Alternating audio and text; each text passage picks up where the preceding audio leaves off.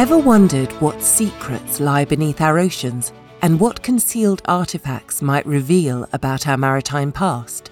This is Life Solved, the research podcast from the University of Portsmouth. In this series, we're exploring how breakthroughs here are changing our world today and in the future. This time, we explore how raising the secrets of the sea can build detailed stories of past societies and cultures. Today, we meet Dr. Ann Coats, a reader in maritime heritage in the School of Civil Engineering at the University of Portsmouth. She is heading a cutting edge project to investigate shipwrecks around the UK coastline, referred to as Unpath.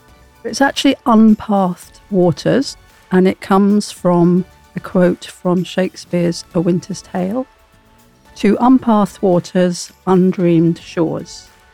So it represents a journey and a navigation that we're going on, and we don't exactly know where we'll end up. Part of a 14.5 million UK wide project, Unpath is invested in pulling all the threads of maritime history together, from social history and ship construction through to military history and genetic evidence. And once these threads are combined, they are set to become an exciting digital resource to enhance everyone's understanding of our seas and their history.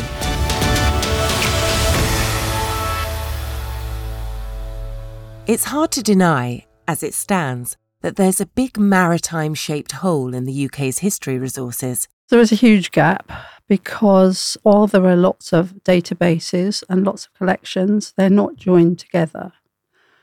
And that's holding up research because researchers can't put in a couple of keywords and get everything they need. And also, it's because Britain has such a rich maritime past that we have got so much heritage. So it's a big gap between what's potentially available and what we can at the moment access.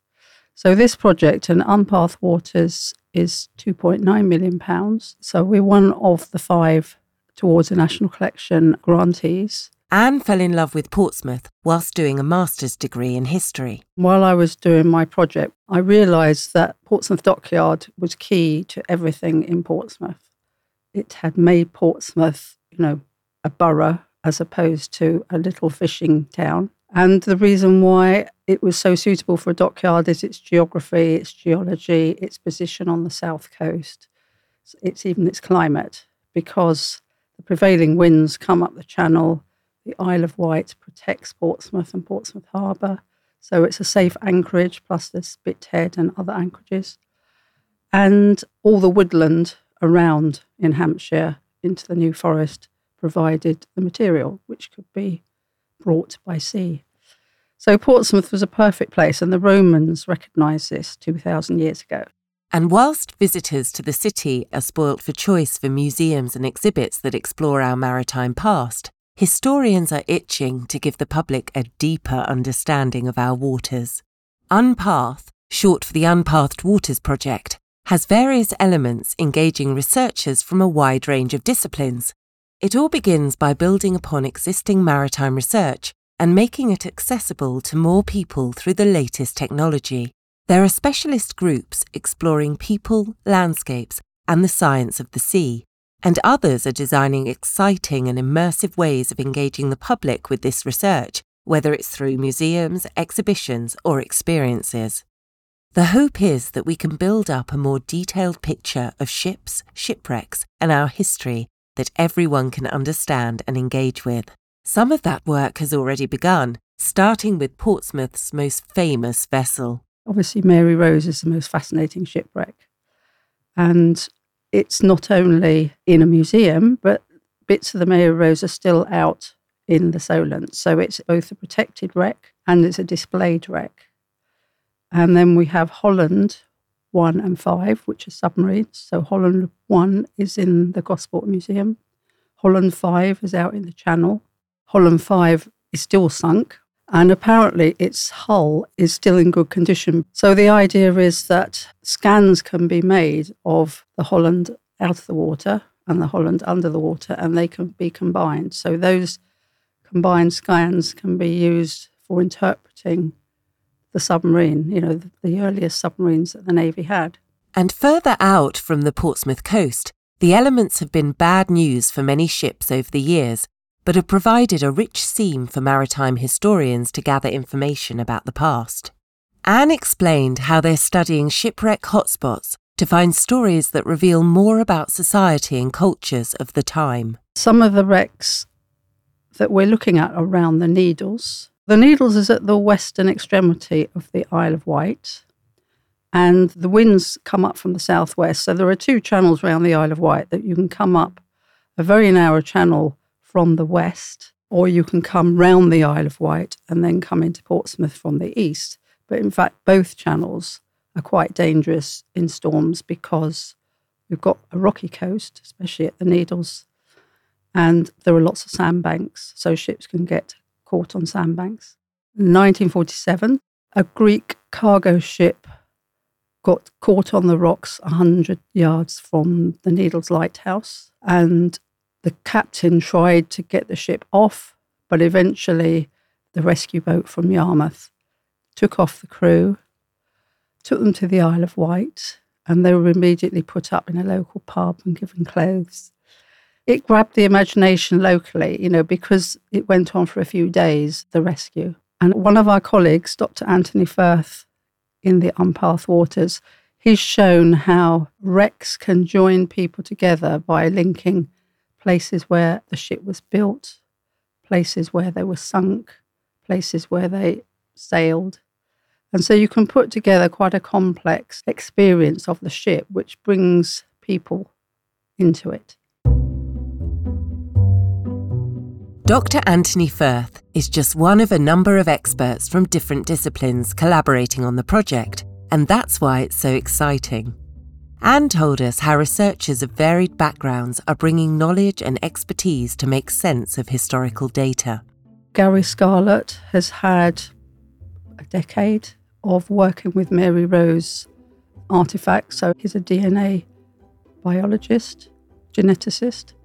So he's studied the bones as well as the animal bones and the fish bones, which have come up from Mary Rose. So a way of life can be reconstructed, you know, their diet, how old they were, how they've been able to identify the archer and the carpenter, either from physical evidence of their bodies or where they were found on the ship.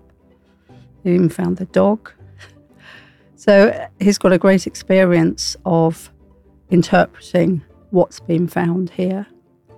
And then Claire Bailey Ross is experienced in digitally interpreting files, visualizations to help students.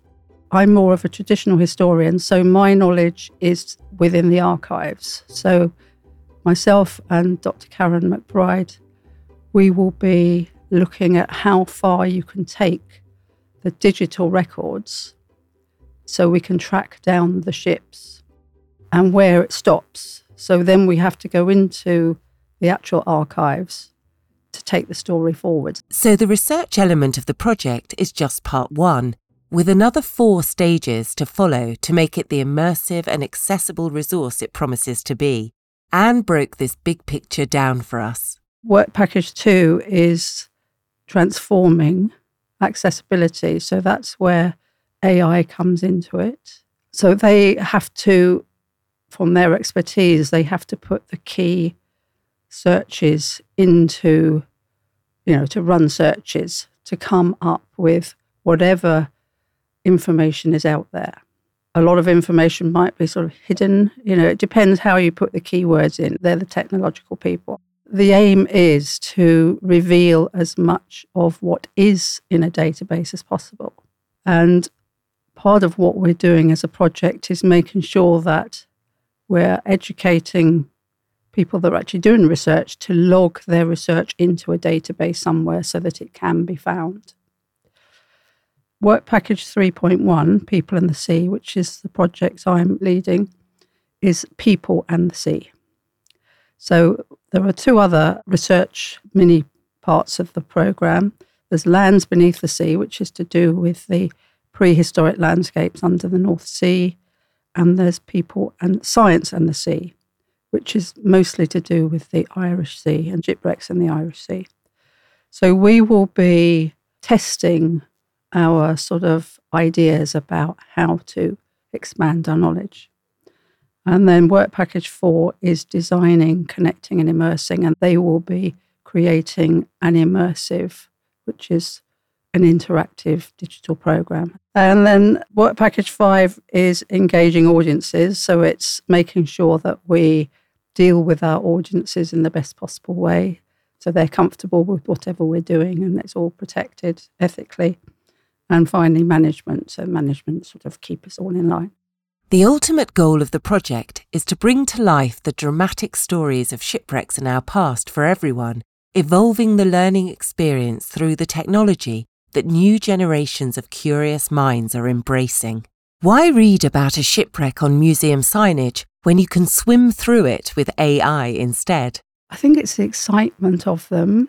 It's the drama of them being sunk, the drama of people losing their lives, the drama of the archaeology itself because the archaeologists are driven to try and, if not bring up artifacts, at least to try to discover from the ship what it was and why it sunk. But a shipwreck is a different world. You know, it takes people off the land into a completely different world.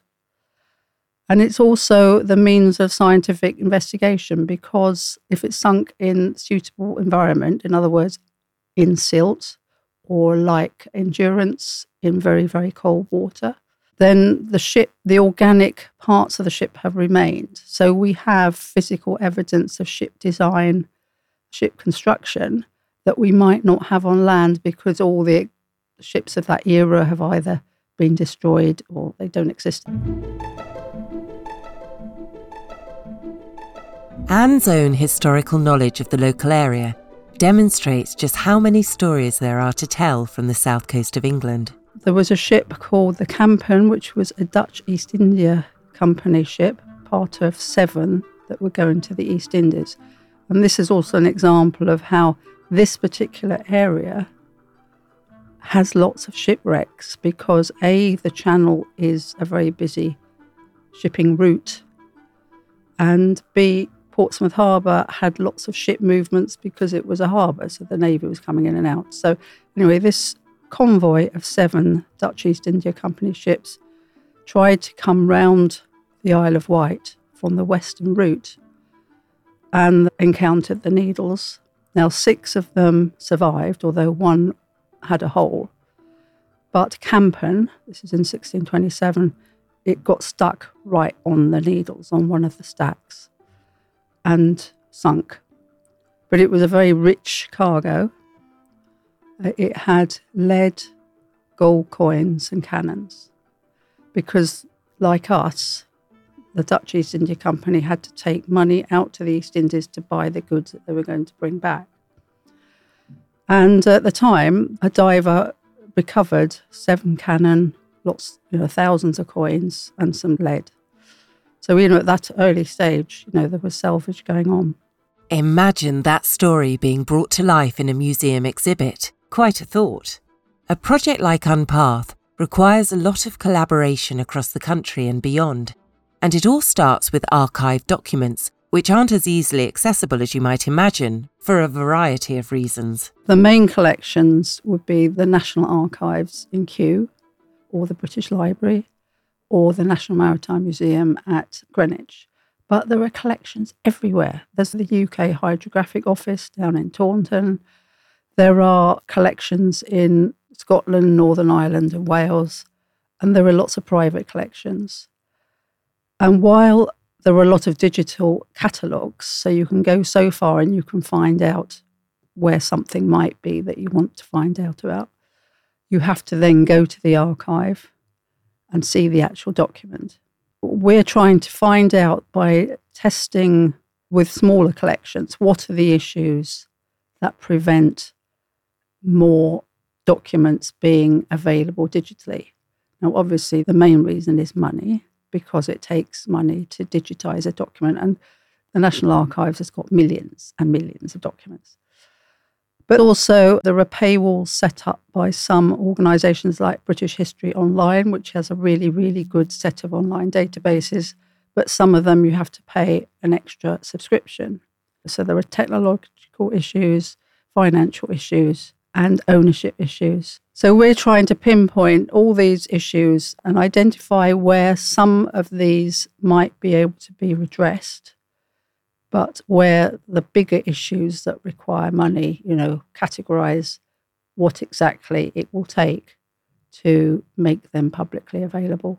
Once those hurdles have been overcome and the digital data is compiled, artificial intelligence comes in to bring that data to life for modern audiences. It's extended reality and virtual reality, which are the new ways of interpreting the scans and the data that we can find and we can put together. So it's bringing a lot of data together and then interpreting it in ways that people can experience in different ways, which is exciting. Whilst 2.9 million for Unpath and a national budget of 14.5 million might sound like a lot of money, Ann says this incredibly worthwhile investment will benefit the whole of the country and museum visitors from around the world rather than being ring fenced within the academic community. We can make the whole presentation of maritime history more engaging for everybody because only 50% of people in the UK go to museums. So we need to reach the other 50%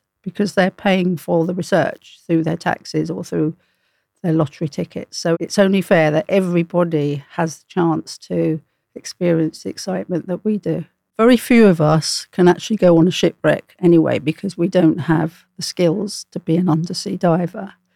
So, by having different visualizations and sound records of the wrecks because we also want to engage with blind and partially sighted people. So there are ways in which they can experience the wrecks more vividly without being able to see them. So there's all sorts of digital ways in which a wreck can be brought to everybody who can't physically go.